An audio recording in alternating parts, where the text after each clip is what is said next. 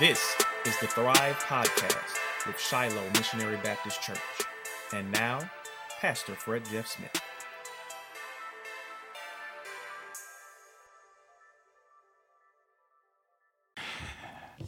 Hello, welcome to another Thrive podcast with the Shiloh Missionary Baptist Church.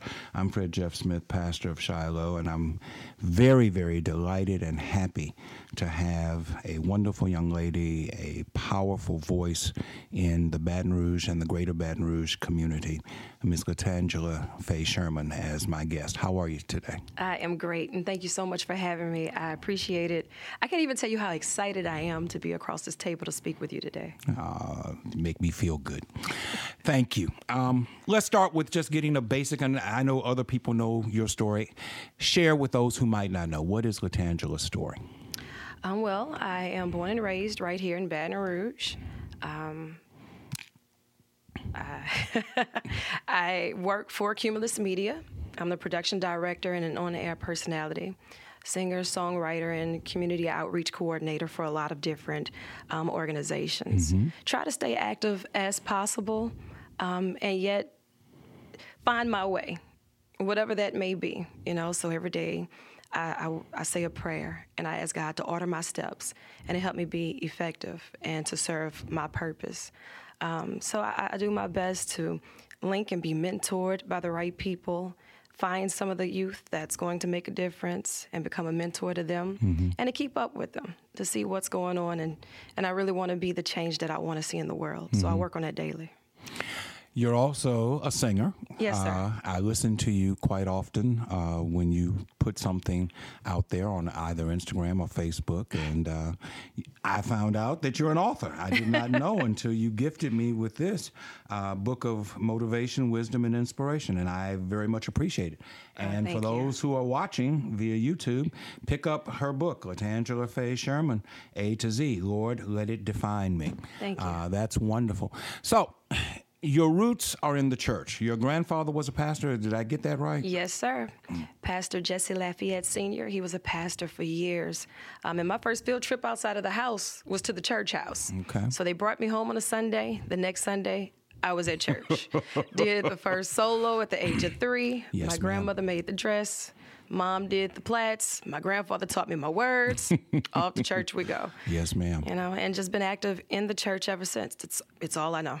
So, even though you are a recognized personality uh, in the music world of, of Baton Rouge and Greater Baton Rouge, and I see that you're also in places, Mississippi, Alabama, other places around the country. I've seen you uh, at the Apollo Theater. Yes, I, sir. I, I caught that also. but you still make your way to the church. Oh yes, sir. Tell me, how do you balance that? Or, or is it difficult to balance? You know, that's not the balance, that's the source. You know, I understand that wherever I am, God has ordained me to be there. He has me there for a purpose. I have never auditioned for any position that I've been in. Um, even when it came down to radio, on the 18th of April, it'll make 21 years for me as an on air personality. Um, I went to Baton Rouge High, and there I wanted to be a part of their radio mag, program, yes. right? And I was all excited about it. It was down to two electives swimming or radio. okay. I'm not about to play around with y'all in this water. So let's try this radio. I like to talk. Let's see what they're talking about. Okay. And they told me no. Really? Yeah. And I said, what you mean? Same thing. I said, really? um, I found out the class wasn't full. It was just no. Oh, well, you know what? Forget it. I'm going to the real radio station. I'm 14, talking out of turn. But God heard me, and He understood that if she wanted to try it, let her try it. The next week, um, the rapper, Master P, was holding open auditions for the Partners in Peace Teen Talk Show. Okay. I showed up, had my little topics ready, auditioned. They asked me to host the show. Then later, they asked me to produce the show. And I just fell in love with it, you know, opening a line of communication. And it was a teen talk show for us, by us, and things that we were dealing with peer pressure. Um, I guess you could say the bullying at the time. Cyberbullying wasn't so bad, but bullying on the on the schoolyards was still an issue. Yes, ma'am. Um, you know, and just different things that we would talk about, giving the adults a chance to hear us out mm-hmm. and to really listen, but always bring in an expert or somebody who could speak on our behalf and give us the right and wrong. This is how you go about it. Always wanted to just help and be the voice of those who may have questions and just maybe a little too shy to ask. Mm-hmm. Well, let me ask you this as someone who keeps the lines of communication open with younger people. Do you find that their concerns are drastically different from your own or from people who are older than you, or do you find that they parallel one another? I think we don't give them enough credit. They see things the way that we do, um, maybe even with untainted eyes. Um, and we just don't expect them to give us the deep answers that they have or the concerns. Um, just two weeks ago, I did a youth panel, and it was a third grader that stood up and said, Well, how do you feel about the teachers having a gun in the classroom? And I said, Well, tell me, how do you feel? I, I had to flip it real quick. You're in the classroom every day. Well, I really want her to just teach me my lesson, but I don't want anybody to kill us while we're trying to learn. Um, and we had the police chief there, and she challenged him. Well, what are y'all going to do about it?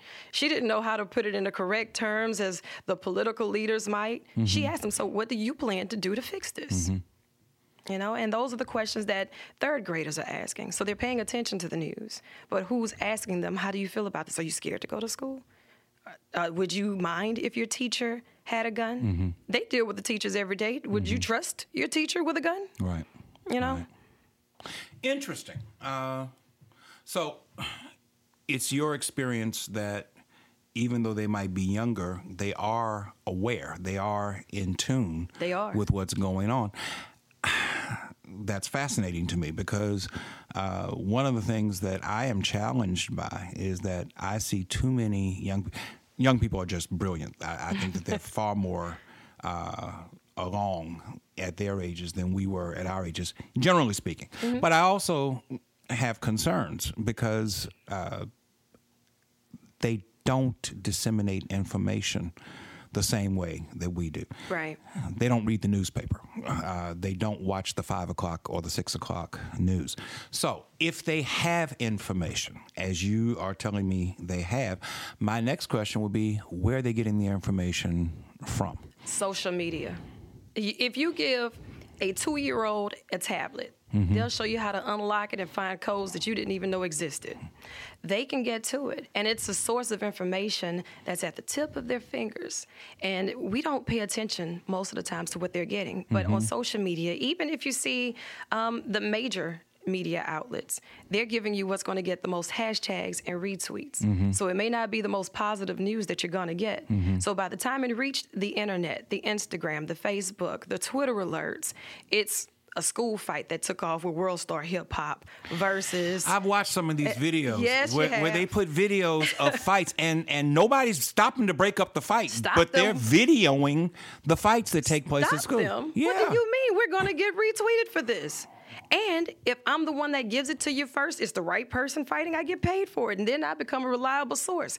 Why would I stop them from fighting? So they're getting paid to video these fights. Right. And then the bad part is they don't understand that. So now the ones who don't understand that, they're doing it for free. So now you're just catching on to, to one person who's getting paid to be this media outlet mm-hmm. and a stream of revenue for them. Mm-hmm. Because if you do it for free and we get your video and we post it, it's our site that's going to get the hits. We're going to generate the revenue for it, but thanks. Well, as a media person, are you concerned that the information that young people are getting, in that it's unfiltered and through social media, are you concerned that there is an intended bias in the information that they're receiving? In other words, they're not receiving the full story. I hate to borrow from Fox. I hate Fox, uh, but but it's not a balanced story. It's it's it's one person's point of view. Is that a concern of yours? That's almost like the truth. Three sides to it yours, mine, and theirs. Okay. Um, and I think we just have to dig a little deeper to find what source of the truth we want. Um, and, and a lot of times we get a certain truth and we grab to that little bit and we like it enough. Mm-hmm. So we'll take that and we'll run with that instead of bothering to figure out the other side of the story. You know, and then that becomes the trending topic, and then mm-hmm. that becomes the norm. Then it becomes the fact, and we forget that there's another point of view from it as mm-hmm. well. So, you work for Cumulus uh, Broadcasting. Yes. And as a radio personality and as a media person and as a journalist, Do you consider yourself a journalist? Because I watch certain people on television and they say, I'm not a journalist, I'm a pundit. So tell me, Latangela, are you a journalist? Are you a pundit? How would you define your role within media? I have a happy medium in there because I always give them the source. So mm-hmm. you can't get mad at me for it. I didn't go out here and dig up the news and the information. I'm only telling you what I've read. Okay. And I'll give you the bullet points of it, the meat and mm-hmm. potatoes. So if you want the garnish, here's the site where you can go to find out more information for yourself. Okay. Or you can also find it here. I'm just a source of information for you. Mm-hmm. So I, I try to stay on top of it. And I think that I don't represent just one side of the fence. So mm-hmm. I have to at least be open minded enough to be able to say, well, this is what's going on on this end, and maybe this triggered that. But for more information, log on to it could be Fox, it could be CNN, WFB, it could be BR Proud. Wherever I find it, I'm going to tell you because I want you to open that book. You know, just almost like the newspaper. Um, I created a, a feature on my show, the Did You Know News Brief, because I understand that my targeted demographic is 18 to 34 year old women. Okay. They may not have the time to read the newspaper every day. Okay. So if there's a did you know news brief of something that's important, whether it's a school closure or a job hiring, I, I find that information for them and I become that newspaper. Okay. But I don't create the news. I just tell you the news. I understand. I I'm just concerned that I I have a a proper appreciation for where you see yourself within this whole dynamic. I watch a lot of cable news, primarily MSNBC. Right. Uh, uh, They do a, almost, little, a lot of good almost never. Fox. Right. Uh, Fox, Fox is like the evil news. It's almost there. like you've gotta watch it to see well what's next. Well, when I was younger, I used to do. I used to listen to Rush Limbaugh because I, I said I wanted to know what the other side was thinking. What I came to find out is that they don't think at all. They just they, Right. they spout uh, predetermined gibberish uh, Right. all That's a day good way to put it. I like that. Uh, uh, but uh, I do find it interesting how people categorize themselves. Some people call themselves journalists, and by that they mean one thing, Mm-hmm. and other people say, "Well, I'm not a journalist; I am a pundit," Mm-hmm. uh, and by that they're they're trying to draw a line of demarcation between what they perceive a journalist does versus what a pundit does, or what a uh, a radio or television personality does. Right. It's a language that I don't necessarily understand, so I need somebody who's within that world uh, to give me clarification as to what that means. And then if you catch them three weeks later, they'll be the other that they said they weren't. You know, so you just have to watch them, pay attention to what they say, Mm-hmm. Okay. and and they'll show you people consistency. They don't have enough of it. That's why they come up with so many different titles. I see. Mm-hmm. I have to pick a title that fits me today because I'm not going to be consistent to what I was yesterday. In Baton Rouge, we have two major uh, broadcast outlets WAFB, WBRZ. You also have uh, Channel 33 and Fox 44, uh, which I call minor markets. Uh, they've never been able to get in and grab the lion's share of uh, news media. Uh, what's your opinion as a professional of news media in Baton Rouge? I'm not asking you to call out anybody. I'm not asking you to, to name any names. What's your opinion? If I asked you to give a letter grade to media in Baton Rouge, broadcast media in Baton Rouge, what would your letter grade be generally? Letter grade as far as broadcasting and getting that information across. You know, I'd play it safe and give it a B. Okay. I play it safe and give it a B because now I see that um, they are trying to be more tech savvy. I see sometimes it gets sloppy. Um, but as far as the actual content, I see that they are trying to grab more content that would actually grab the masses. Um, I do give them credit for not being so opinionated in their stories, but they do pick which stories that they're going to reach who they want to reach Right. and tell the side of the story that they want to tell. And the way that they highlight it is a little differently. So I'll show you one side of it, and I give you a great interview with this person that's going to articulate their point of view.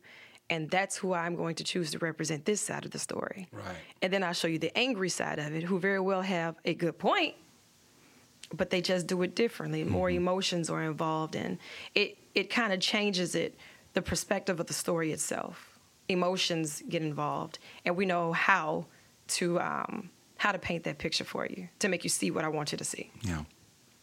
I've lived in Baton Rouge almost all my life. I spent a few years down in New Orleans, but I'm born and raised here. Know Baton Rouge like the back of my hand. It has always been frustrating to me to see how uh, the definition of North and South has changed. Uh, over the years, North Baton Rouge is perceived to be the bad part of Baton Rouge, South Baton Rouge, and southeastern Baton Rouge, getting toward Ascension and Livingston Parish. That's considered to be the, the better part of Baton Rouge. Whenever there's a crime that takes place in what they they have now labeled as North Baton Rouge. So when I was a kid, Glen Oaks wasn't North Baton Rouge. Glen Oaks was Glen Oaks. Right. Zion City was Zion City. Now everything north of Florida Boulevard is North Baton Rouge. And when you paint it with that broader stroke, and people hear North Baton Rouge, North Baton Rouge, North Baton Rouge, North Baton Rouge robbery, North Baton Rouge rape, North Right. Baton Rouge murder, North Baton Rouge gang shooting or gang activity. Uh, to me, media is responsible for painting a picture that says that everything north of Florida Boulevard is terrible. Now, granted, things have changed over the span of time. And North Baton Rouge, there is a clear difference between economic development north of Florida Right. and economic development south of Florida. But that does not translate into everything that is in North Baton Rouge to be terrible. It doesn't. Um, but is it the media that has labeled it or has um, stretched out the actual territories, though? You know, have they been given that information? If you tell them that Glen Oaks is not near Southern University, because when WBRZ comes on with there was a shooting near Southern University, tune in tonight, and then you find out that it's in Glen Oaks. Glen Oaks ain't near Southern University. right. Oh, okay. I get you. These I are the kinds of saying. things that, that that I find problematic, Right. and it paints a negative picture. It drives down property values. It, It makes does. It, it makes it very difficult for businesses that might want to invest in in in North Baton Rouge. Howell Place has yet to fill out. Howell Place has been trying to fill out its development for the last 25 years, and they haven't been able to do it because you won't find business people who will invest, Invest in in that, that part of town because it's painted with such a broad stroke that red zone. everything up there is just terrible. right. And then people who are there, many of them are older people. I was raised in North Baton. I was raised in Scotlandville. I was raised in Southern Heights, and and I still have people, uh, parents primarily uh, of the children that I played with, that still live up there. They're trapped up there, even if they wanted to leave. Right. They, their homes are paid for. They can't afford to buy any place else. Uh, and so, in order to get the goods and services that they want, just like everybody else wants, they have to be able to travel south Right.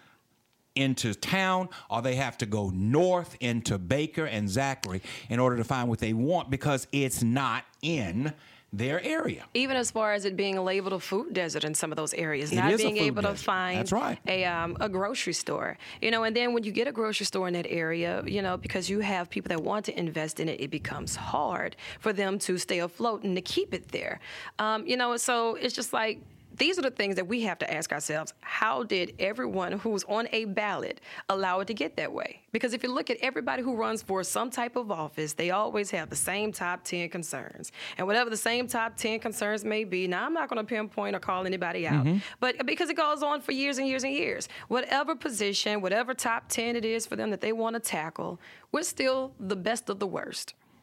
As a state. You Mm-hmm. know, so it, it doesn't happen overnight. How did we get here? And how did we start turning that around? Back to accountability. We see it, we understand it, but how do we change it? Mm-hmm. You know, and it's just it's sad because once the people in the community start hearing it so much, it's almost like if you hear your daddy wasn't nothing, you ain't gonna be nothing Absolutely. either. Your mama was trash, you gonna be trash too. Your grandmother said it, and that's just you know. So the more you hear it, the more you you start to believe it, and you really start feeling like all these odds are against you because you don't see a light at the end of the tunnel. There mm-hmm. is no help there for you. You can't even find a grocery store to get you something to eat or to find a job at. You know, so it, it's tough, and people have a hard time adjusting. And everybody's they they're not looking for a handout. They're looking for a hand to help Right. them, and it's hard. Right. It's hard. If you can't keep a chicken stand open on Harding Boulevard, Hello. you know what what what what more do you need to say you're in the heart of an African American community and the Kentucky Fried Chicken is closed. Right. I had to go up there for a funeral yesterday. The Kentucky Fried is closed. The churches is closed. The Blue Store has closed. Uh uh really? Not not not the one on Mills, but the one that was on uh, Scotland Avenue. Get out of here. Closed. There's only Delpit's Chicken Shack. Now you've got a McDonald's, a Jack in the Box, and a Delpit Chicken Shack. We were raised on the blue store though. It's just like that. that's the staple in the community. What you mean? right. It's, it's troubling wow. to me. Wow. uh, that that that there is no economic development. And from a church standpoint, I'm I'm asking you as a Christian, uh, how do you see or what role do you see the church playing in in in, in this kind of situation? How real can we be? I want you to be. abs- I don't want you to kick me out your church, That's Real. why I So- invited you here. I, I want you to be totally real. I want, as a whole, for churches to stop turning a blind eye and a deaf ear. To stop acting as if we live in the perfect world because they'll go to church and you'll know what pastor is going to give you what message. So that's how we gravitate towards the churches we go to. We know who's going to let us do what. We know who's not going to talk about us for doing this. Nobody's going to condemn us for acting out and doing the things that are hurting the community as a whole because we want the numbers in our church. Mm-hmm. So they don't tell us the word. If you just stick to the word and you hold everybody accountable and everybody start doing a little bit different every single day, you'll see some difference in the kids, you'll see difference in the homes, you'll see difference in the parents. It it'll give us more pride because we'll learn more as of who we are and back to the basics. We don't have that now. Churches are too much of a trend. It's too much of a trend and it's it, it's becoming more so of a disappointment. I see more more flyers for services than people sending out the, the message. The message. Mm-hmm. And then when I, I see the activities that they do, I'm like, well, you know what?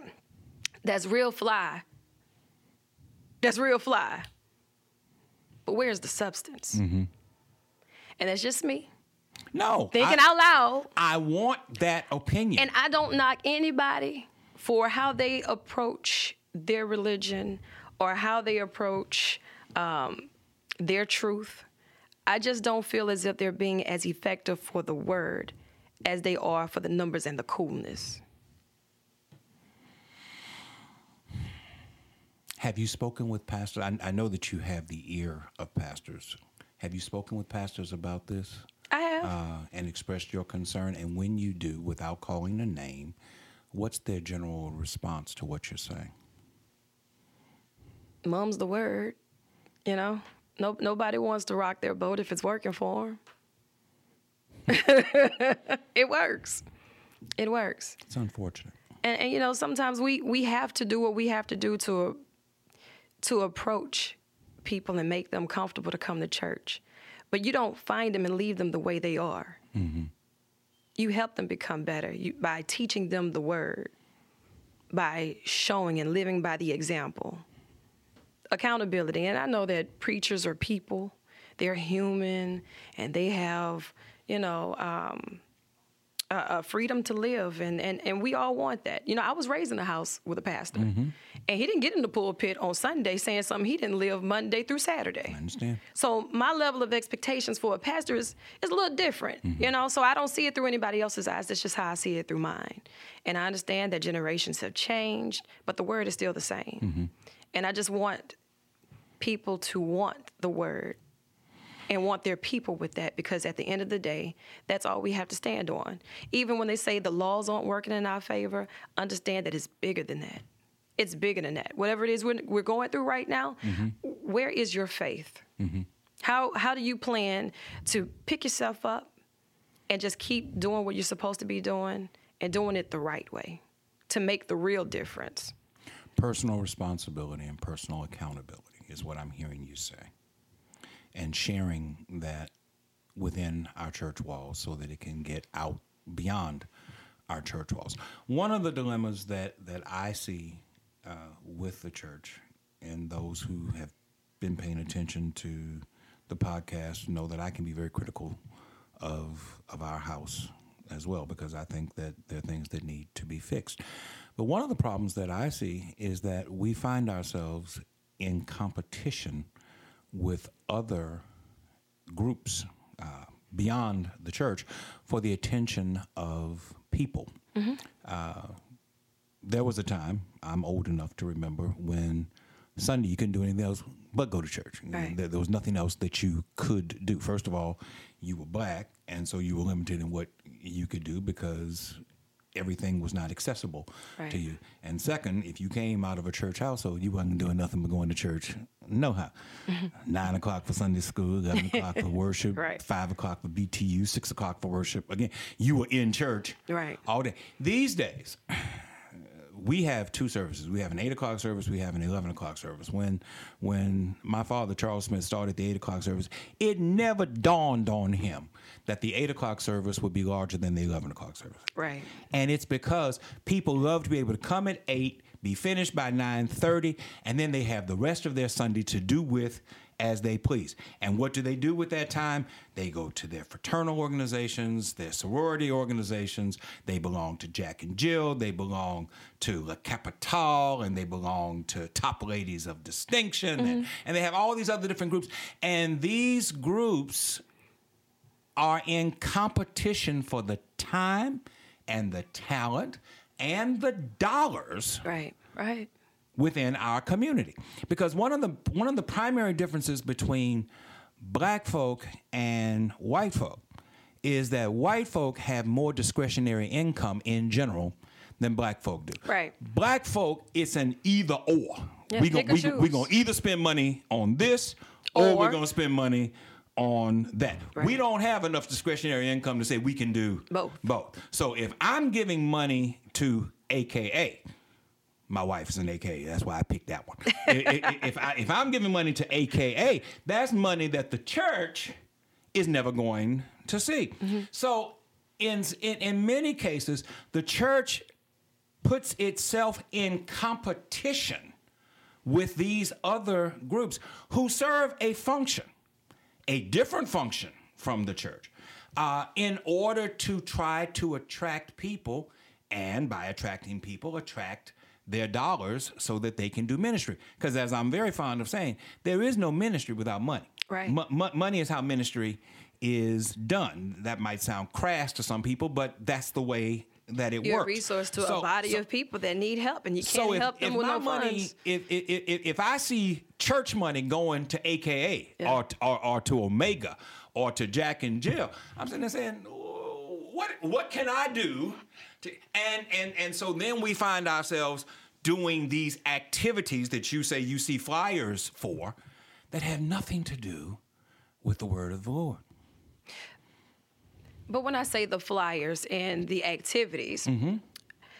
I mean the approach to the service itself. Mm-hmm. The church branching out, doing other community activities, and even for those organizations, they may pull together and do some work that's geared towards helping the people and carrying out the Lord's work. Mm-hmm. I'm saying that the church should be a place to where they come and they learn the word. Yes. And that's where they're being spiritually fed. So by the time we do send them out with these other organizations, they represent the church first through those organizations. Mm-hmm. I don't want the church being presented like the clubhouse to where I'm just coming here for a good time. We're Right. just going to party a little bit. We're not going to learn anything. Right. We're going to come as we are and nobody's going to tell us anything about our ways. Right. And then we're going to roll out. You know, Right. that that's the approach I was talking about. And and I agree with you. Yeah. I, I see it the way you see it. I guess what what, what I'm trying to give is is what I heard you say a moment ago is the backstory. That there's a there's a, a reason why we are approaching church the way that many of us are. We we we see people choosing other other places. We see people choosing other churches. You know, one, one, one, one- of my huge peeves is black folk who go to white churches. Uh, uh, you know, when, when, when, when I when I run across somebody and they tell me, "Well, I go to Bethany or I go to Healing Place," and and and and I th- there, there is a part of me that just automatically Cringe. shuts down. No, it doesn't cringe. No, it it's shuts down. It, Okay. it just shuts down because to me, what you are saying is, I cannot abide under black leadership. One of the very few institutions we have where there is black leadership is the black church. Now, you don't you don't see black leadership in almost any other capacity. but you're comfortable under white leadership in churches that will not meet your holistic need. Did they ever say why? I get the word there. I get the word there, which is a further insult to me because it's it, it insinuates that you're getting something less than the word here. And I'm not And maybe- and maybe- and maybe not here. Everybody. Right. But but when you say that to me, I take that you you didn't talk about my mama, my grandmama, my great grandmama. I take offense. But see, to- to maybe that. they haven't been here to get this type of word because everybody potato salad is a little different. Mm-hmm. So maybe they went to another club type approach and they didn't like it, and that wasn't the word they were looking for. So somebody made the potato salad with mayonnaise versus mustard. Somebody threw celery in there. So they, they're still trying to find their way to find their version of the word that they like, their version of that the potato salad. So you can't cringe or shut down on them. You can only invite them. there is a tendency among African. I, I want you to respond to what I'm. I'm not asking you to agree. I, I, I just want you to respond to what I'm to what I'm about to say. Can I blink once or twice? blink once for yes, Yeah, twice for you no. gotta say something for the Okay. Mm. podcast. That, that, that, that there is a a tendency among African American people to be mistrustful of one another. If I have a bad experience with a white business owner, Mm-hmm. I will go to a different white business owner. If I have a bad experience with a black business owner, I will never go to a black business again. I will take my dollars, my influence, and I will go. I will cross the street and go over. Well, why do we tell our children to go out and be doctors and lawyers and accountants and architects and scientists? And then when the black doctor messes up, because we've got some black doctors that mess up.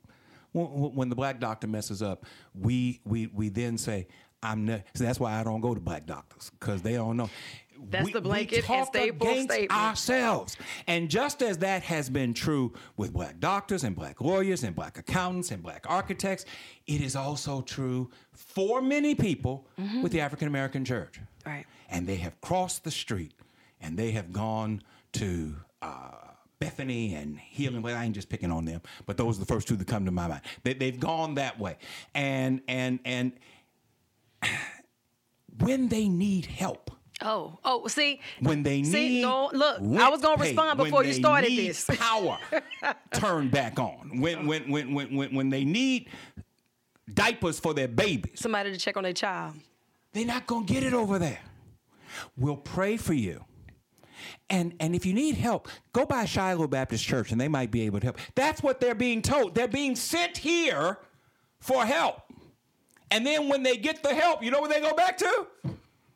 They go back to Bethany Healing Place. Now I'm not asking you to agree or disagree. I'm just asking for a response. It's hard to disagree when people state facts, you know, and then you'll always hear the blanket statement of, oh, you know, we were conditioned this way. Well, when do you stop that condition? You know, I mean, because I, I see it and I, and I understand it, and it's hard for us to support each other.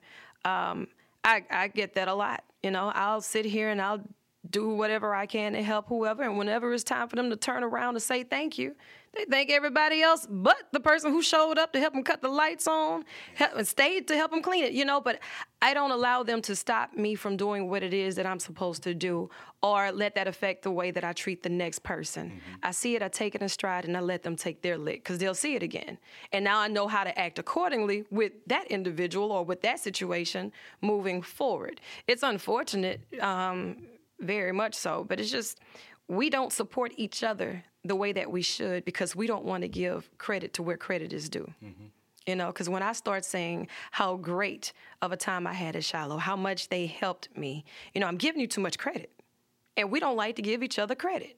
And it's bad. We don't do it for the applause. We don't do it for the pat on the back. Right. But a thank you isn't so bad. No. And don't just show up when you want something. Yes. That that would be awesome too It really would. check you know check on the person who's going to check on you make sure you pay your tithes when you come here don't just send your kid here like it's a babysitting service pay your tithes because we're giving you something it's a part of your community it's a part of your village it's a part of those who really help nurture you in one way shape form fashion or another I okay.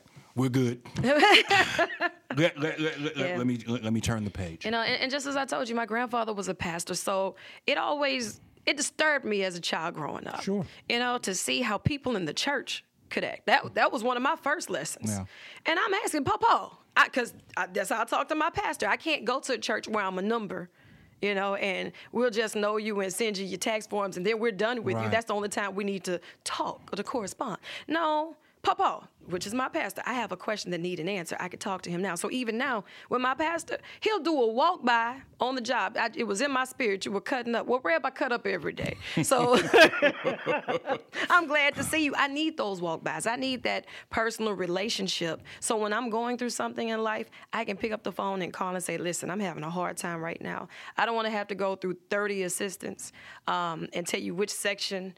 I, I sit in, you know, so I could pick a, a, colored card to see, um, you know, which day of the week is my card to come in for. No, that's that's not what I need, you know. And we just have to find what works best for us. And maybe they're not in that point um, of, of their their spiritual growth to where they understand sometimes you need a connection, and you need to be connected with somebody who's connected to God, uh, connected to Jesus, connected to the truth, the source, because they're they're not going to pick up the book and and be able to understand it the same way you do. That scripture doesn't look the same to us if it's my first time seeing it.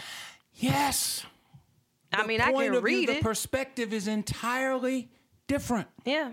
Yeah, I mean, I can read it. I, I see what it says, but I'm I'm only going to read chapter 13, verses 1 through 2. Forget what happened in chapter 12. That's that's the backstory. That's correct. That's the part of, of the soap opera that we missed. Yeah. You know, so it's just about the relationship that they're longing for. Sometimes I just want to go to church to say I went. So sitting here and getting the word and going on about my life is all I want. You know, you might be the pastor that's asking too much. Accountability. You might want me to show up to Bible study every Sunday, and you're gonna notice if I don't come. Now that's pressure. I'm not here. I'm not equipped for that type of pressure, so I'm not coming. But they're not gonna tell you that. So accountability in, in, in, in this generic person's mind, accountability is not a two way street. You want me to be accountable, but you don't want to be held to accountability. That's tough. It's easier for me to tell you to be accountable. It is. That's in everything we do in life. it's way easier for me to expect it from you than myself. I have to put in some effort for that. Alton Sterling, Yeah. two years now, almost over 20 months since uh, the death, and we've gone through a federal investigation that resulted in no charges. We've gone through a state investigation that resulted in no charges. And finally, the chief of police, Murphy Paul, uh, released the video and said that after viewing the video and conducting his own investigation, Blane Salamoni was terminated. Howie Lake was given a three day suspension and returned to duty. Clearly, I have my opinion about it. I, I haven't been silent about it. I'm sure you have your opinion. I'm asking, what is your thought about the way that this has all rolled out? How is this being received and perceived within the Baton Rouge community? And we can be real with each other, Yes. right? Even before that final tape was released, we watched a true episode of How to Get Away with Murder. Because at the end of the day, if you stick with what's right is right and what's wrong is wrong, we saw an innocent man that should still be alive, but he was killed. And the way that it took so long for us to get information that we felt we were going to get anyway, it's bad that you already feel that you're going to get the response and the answers that you're going to get. That, that's tough. That's a tough pill to swallow. Because now, what are you saying as a whole? Our lives mean what? Um, you could do this to us and it's okay.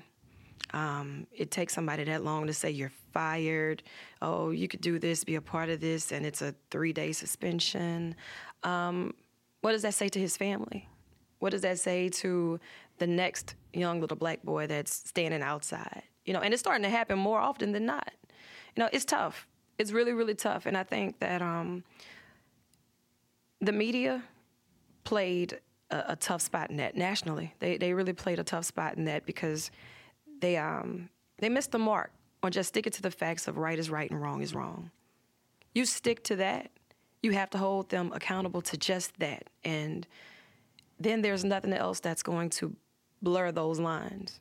Because no matter who you are and how you look at it, you saw what you saw. And I would hate to think that could happen to me. And and it's okay. I would hate to think that could happen to you, and it's okay. So it, it's tough to see that it happened to him. They can say what they want, but at the end of the day, your main message said it's okay, and it's not okay. It's not okay. As we move forward from that, the the thing that I have tried to hang my hat on is the hope that enough people will recognize the need for police reform within the Baton Rouge Police Department. Uh, and I, I, recognize that reform is a slow, uh, sometimes painfully slow process. Uh, but do you personally have hope that moving forth from this, based on this, based upon the incident that happened with the other police officer whose name escapes me, uh, who's caught on radio saying we're going to write up the report how we want to write it up and we're mm. going to do what we want to do. Do you have any hope that based upon these and other instances, there might be some reform to the way that the Baton Rouge Police Department conducts its business? We always want to have that hope, um, but we just want to make sure that we have the right persons in place to implement things and not to hide them. Um, tell me a little bit about what you know about these cops, because here in the state of Louisiana alone, mental health is an issue. So you mean to tell me if it goes undiagnosed for X, Y, and Z, some of those X, Y, and Zs aren't on your force? They haven't always had issues. Go back and tell me how he acted in sixth grade. Mm-hmm. He's acting the same way as a grown man. Mm-hmm. But because he could pick up a badge and he passed this course in his training, it goes away? No, no, it, it doesn't go away. But if you have an issue with one and you report and then we just reassign them, that's a problem. Mm-hmm. Um, if we show one that this is, you know, I mean, yeah, sure, we'll terminate you, but you're not going to serve any jail time for killing a man, you know, then they keep hope alive too that I don't have to change because. You know hmm. what? The law is going to work in my favor. So yeah. until change happens, nothing is going to change.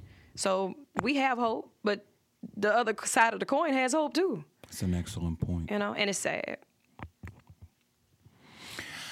ITEP, Industrial Tax Exemption Program. Uh, the governor last year signed uh, a form that made it the responsibility of individual communities to determine how uh, industrial tax exemptions are levied. And then just the other day, uh, he pulled back from that and said that he's going to initiate some kind of a standard for the entire state to use as a matrix for uh, how these tax exemptions are applied.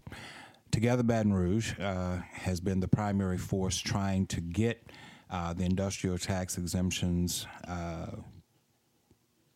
scaled in in, a, in such a way as corporations pay more tax dollars. I personally am in favor of that. I think that far too much money.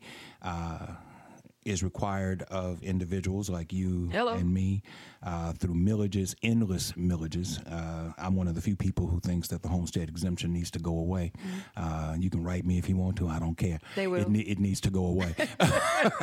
Uh, but but we millage ourselves to death. There, there, there's a school tax renewal uh, uh, that's coming up for vote on the 28th. Uh, if, if, if we paid our fair share in property taxes and if corporations paid more in property taxes, we wouldn't have to millage ourselves every time we have to fix a pothole or every time. Eh. If you sit in traffic, uh, any day in this city, and, and, it's even getting bad. I, I lived in New Orleans for a while traffic in Baton Rouge is getting to the place where it mimics what New Orleans traffic used to be. Mm-hmm. Uh, and, and, it's terrible. But we don't want to pay for things. and, and and I don't understand how you expect to get things if you don't pay for them. It's the blood out of the turnip. You Yeah. can't get blood out of a turnip. So so when you talk to people who don't necessarily talk to me, what are their thoughts about taxes and and and and how we are taxed and and what needs to be done? And, you know, honestly, this isn't a conversation that comes up often. You know, um, we, we may talk about a lot of things and they may have different issues, but I don't think it ever gets that in depth about the taxes or the method behind the madness. They'll identify what's wrong. You know what? We have a pothole. Nobody's fixing the potholes.